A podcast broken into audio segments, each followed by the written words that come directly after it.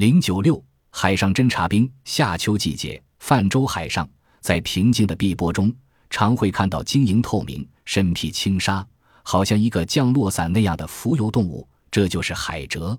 唐代陈藏器在《本草拾遗》里描写道：“大者如床，小者如斗，无眼目复位，以虾为目，虾动舌沉。”海蜇虽然没有耳朵和眼睛，但水母虾和玉鲳鱼都自愿当它的耳目。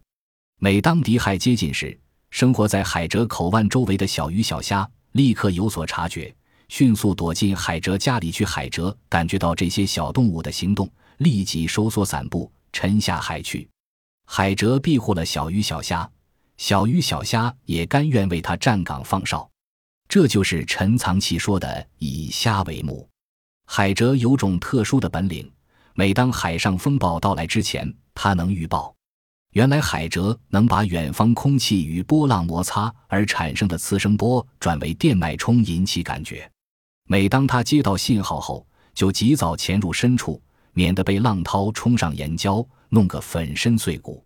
科学家解开了海蜇预知风暴的谜，受到启发，设计出一种灵敏的风暴警报仪——水母耳。用以准确地预报海上风暴的降临，常在海上作业的人们也根据海蜇的行踪来预测风暴。